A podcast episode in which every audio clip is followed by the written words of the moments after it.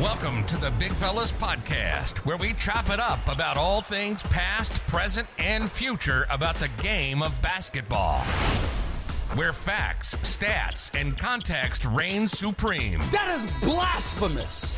Sometimes it gets crazy, but we always keep it real. Always keep it real. Get ready to learn from players, coaches, and fans from all levels of the game and see the court in a brand new way. And now, fresh off the sidelines, here's your host, John Hartophilus.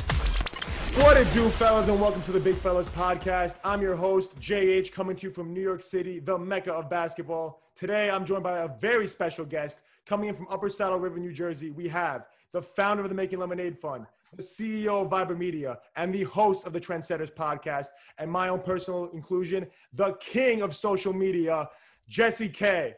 Jesse, how you doing, Jesse? John, appreciate you having me. I'm looking forward to this. We got to go in and store, man. This is going to be awesome. I'm so happy. For episode two, Carmelo Anthony, the forgotten superstar. Everyone, stop what you're doing, please, and go follow at jesse.k11 on Instagram. He has 99 followers and needs your help to get to 100. Now that it's 10 seconds after and they've paused and come back, appreciate the help to 30K.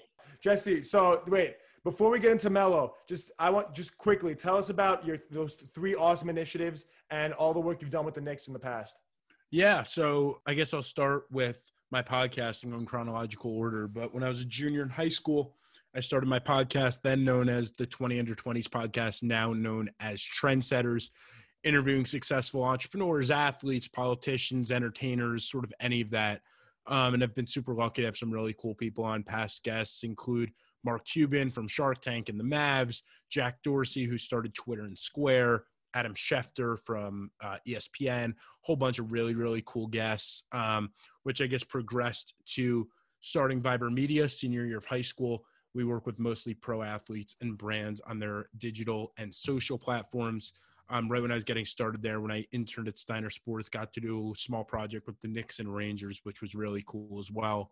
And then finally, uh, end of March, beginning of April, when quarantine was really getting going, I co-founded the Making Lemonade Fund, a Gen Z-led fundraiser to raise money for the CDC Foundation Direct Relief Fund and Feeding America. We've raised over $120,000 to date. John's been on since day one. I appreciate all your support on it. Really cool. If anyone wants to get involved in that, definitely feel free to reach out on DM at jesse.kay11 or shoot me a text. Just write lemonade to 201-298-9171. Now that you guys know a little bit about Jesse, we're going to get into Carmelo Anthony, one of the NBA's premier bucket getters during an incredibly competitive era of NBA basketball. Starting off, Carmelo Anthony won the national championship with Syracuse in 2003, going 20, 10, and 7 in the championship game and taking home most outstanding player in the tournament. His 33 point outburst in the Final Four, which is to date the most ever by a freshman in the tournament. The Nuggets drafted Carmelo number three overall in the famous 2003 draft, and he's currently in year 17 of his career. Carmelo selected the All Rookie First Team, averaging 20 and 6, and was second to LeBron in Rookie of the Year voting in one of the most historic draft classes of all time. Carmelo averaged 29 points per game by year four and appeared in his first of 10 All Star games that year. Biggest uh, highlights on the Nuggets include making it to the 2009 Western Conference Finals, where he took the eventual NBA champion Lakers to six games. Right after that, Carmelo was traded to the Knicks right before the 2011 deadline, making Jefferson and I very happy in a three-team trade. He led the Knicks to an impressive 54 and 28 record the following season, and set the franchise record in scoring the year after that with a career high 62 points. Carmelo was third in the league in MVP voting in 2013, top 10 in 2010, and has been top 15 four times as a rookie in 2003, 2007, 2008, and 2014. Carmelo was named to six total All NBA teams with two All NBA second teams in 2010 and 2013. Internationally, Carmelo has won three gold medals for Team USA in 2008, 2012, and 2016, and a bronze medal in 2004. Carmelo is currently 17th in all-time scoring and is just 84 points away from passing Paul Pierce at the number 15 spot. Unless his averages plummet, he'll do it in the eight bubble games that are about to take place. And he's only 300 away from the number 12 spot. Carmelo has more career points than Kevin Garnett, Ray Allen, Charles Barkley, Allen Iverson, and fellow New York Knicks legend Patrick Ewing, with career averages of 24 points per game and six and a half rebounds per game. Carmelo is also the USA Olympic men's national basketball team's all-time leader in scoring, rebounding, and games played. So, Jesse, in terms of all the context surrounding Carmelo Anthony's career, what do you think we should touch on first? I think probably the thing that stands out the most is the lack of second option he had. He was always the guy, and he rarely had a really good support staff like you see LeBron has had in his career. Obviously, they're on different levels, but Melo didn't really have a good second option for a majority of his career in New York. You're right, Jesse. The biggest criticism about Carmelo Anthony's game is that he's never been a model of efficiency. He has a bunch of question marks surrounding his defensive effort. And when, when you're talking about his supporting cast and his ability to win big games in the playoffs, he's made the he's made 11 playoff runs and has been bounced out of the first round eight times, making the second round only twice, and the conference finals one time. So, I mean, a lot of that has to do with the cast around. We're going to get into that as to how a team could be better built around him. But still, seeing that at first glance is very uh, concerning, especially when, when it comes to his legacy, is definitely a red flag that everyone always points to. Yeah, no, I think it's interesting because I think every year with Denver, when he went to the playoffs, he was five for five on getting knocked out in the first round. Yep. No, yeah, he was he was five for five, and then after they traded Allen Iverson for Chauncey Billups, they won back to back five game series to make. And then the they made it to the finals, the Western Coast, the West Coast Finals. Yeah. Yep. Right against Kobe, who ended up winning, and they, they took him farther than the Magic did. But yeah, basically, Mel just needed more teams built around like the 2009 Nuggets and the 2013 Knicks. He didn't need a, a, secondary score. He just needed guys like Chauncey Billups that could play their role really well and complement Carmelo as a scorer. Jesse, I have some really interesting what ifs for you. So, what happens if the Pistons take him out with the number two pick instead of Darko and don't pass on him? How is his career different?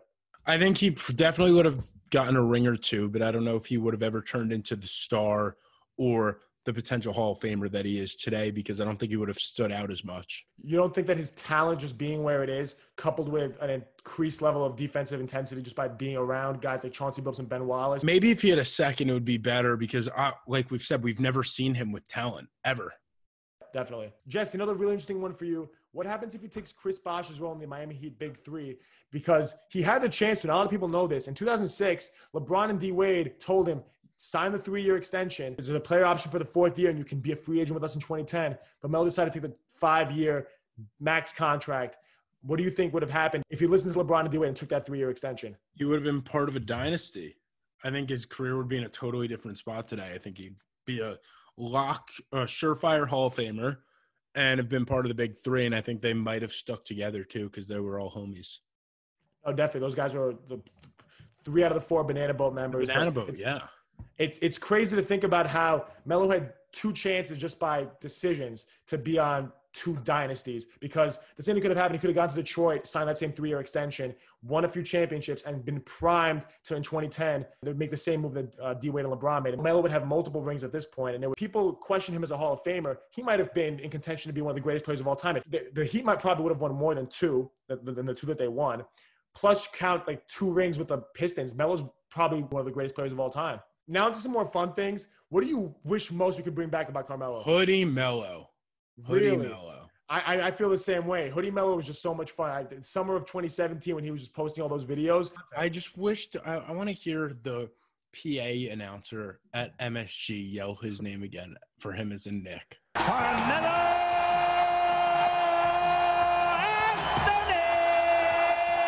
Can you give us your best impersonation of that, Jesse? Absolutely not. Now, Jesse, what do you wish you could forget most about Carmelo's career?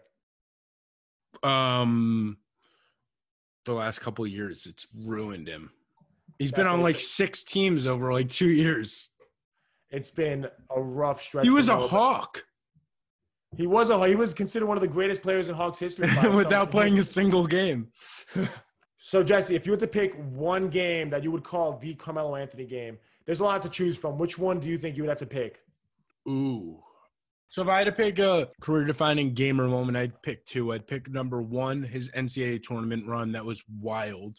Um, I think that sort of set him as a one of the greatest college players of all time from that.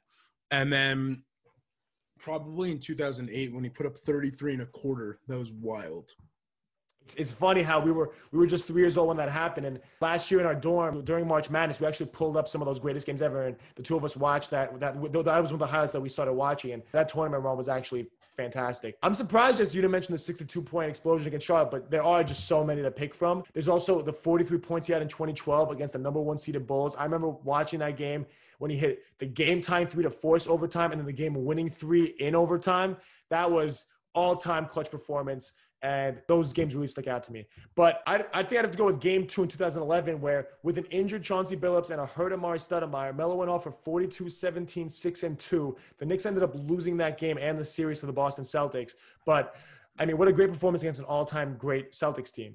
We normally don't go into our opinions much, but this is just laying out facts about why isn't Carmelo Anthony considered by most a surefire Hall of Famer, and why should he be? It's the Naismith Memorial Basketball Hall of Fame, and if it was the NBA Hall of Fame, he's a, obviously a rightful Hall of Fame candidate. But when you consider his basketball career with what he did in college and Team USA, he has a surefire case to be inducted into the Hall of Fame the moment he's eligible. Yeah, I think he's definitely a Hall of Famer. I mean, he's been a scoring champ. How many All Star games? He's been in 10 All Star games. Still lock for the Hall of Fame. Everyone that's won a scoring champ has been in the Hall of Fame, as well as everyone that's made it to 10 All Star games. And Melo's also, he's definitely, he's 17th right now, but he's going to get to 15 by the end of this year. And likely at the start of next season, he'll get to the top 12 and maybe even past that if he keeps on playing. When you're just looking at that perspective, I can't imagine someone that's even in the top 30, top 20 in points scored to not make the Hall of Fame, let alone what Melo's doing. Yeah, I'd be shocked. Guys who combine talent with longevity to score that many points, quite frankly, deserve to be in the Hall of Fame. Last question for you, Jesse. Do you think Carmelo played in the right era? Was he too early, too late, or just right? I think he's a little bit late. Wait, what do you think he would have been fit best? I think he would have fit best probably in the 2000s. Um, or even early, yeah, earlier in the 2000s, I think would have been his prime. So had he been If he drafted hit, like in the if he 90s? hit his prime and like started in the 90s, like on Kobe's trajectory. Okay, got you. So drafted late 90s, becomes a superstar. Hits his prime in like 2002 and Yep. then finishes his career early 2012. Definitely. That would definitely would have been probably just the way the game was played back then. It would have been much more suitable for his mid-range game. As we all know, fellas, all good choppers must come to an end. That's all for today's episode. Special thanks to Jesse for coming on today. I know I loved every second of it, and I hope you fellas enjoyed it too. No, I appreciate having me on today, John. This was a lot of fun. And I'm really excited that you got this going and pumped to support it. Thank you so much, Jesse. Guys, make sure to follow Jesse on Instagram. Follow the Trendsetters podcast. Listen to the Trendsetters podcast. Listen to this podcast. Until next time, guys. Peace. Thanks for listening to the Big Fellas Podcast. Check us out on all major social media platforms at Big Fellas Pod to join the chop up. You can also listen to us on every podcast platform on the planet. Stay tuned for the next episode, Big Fellas.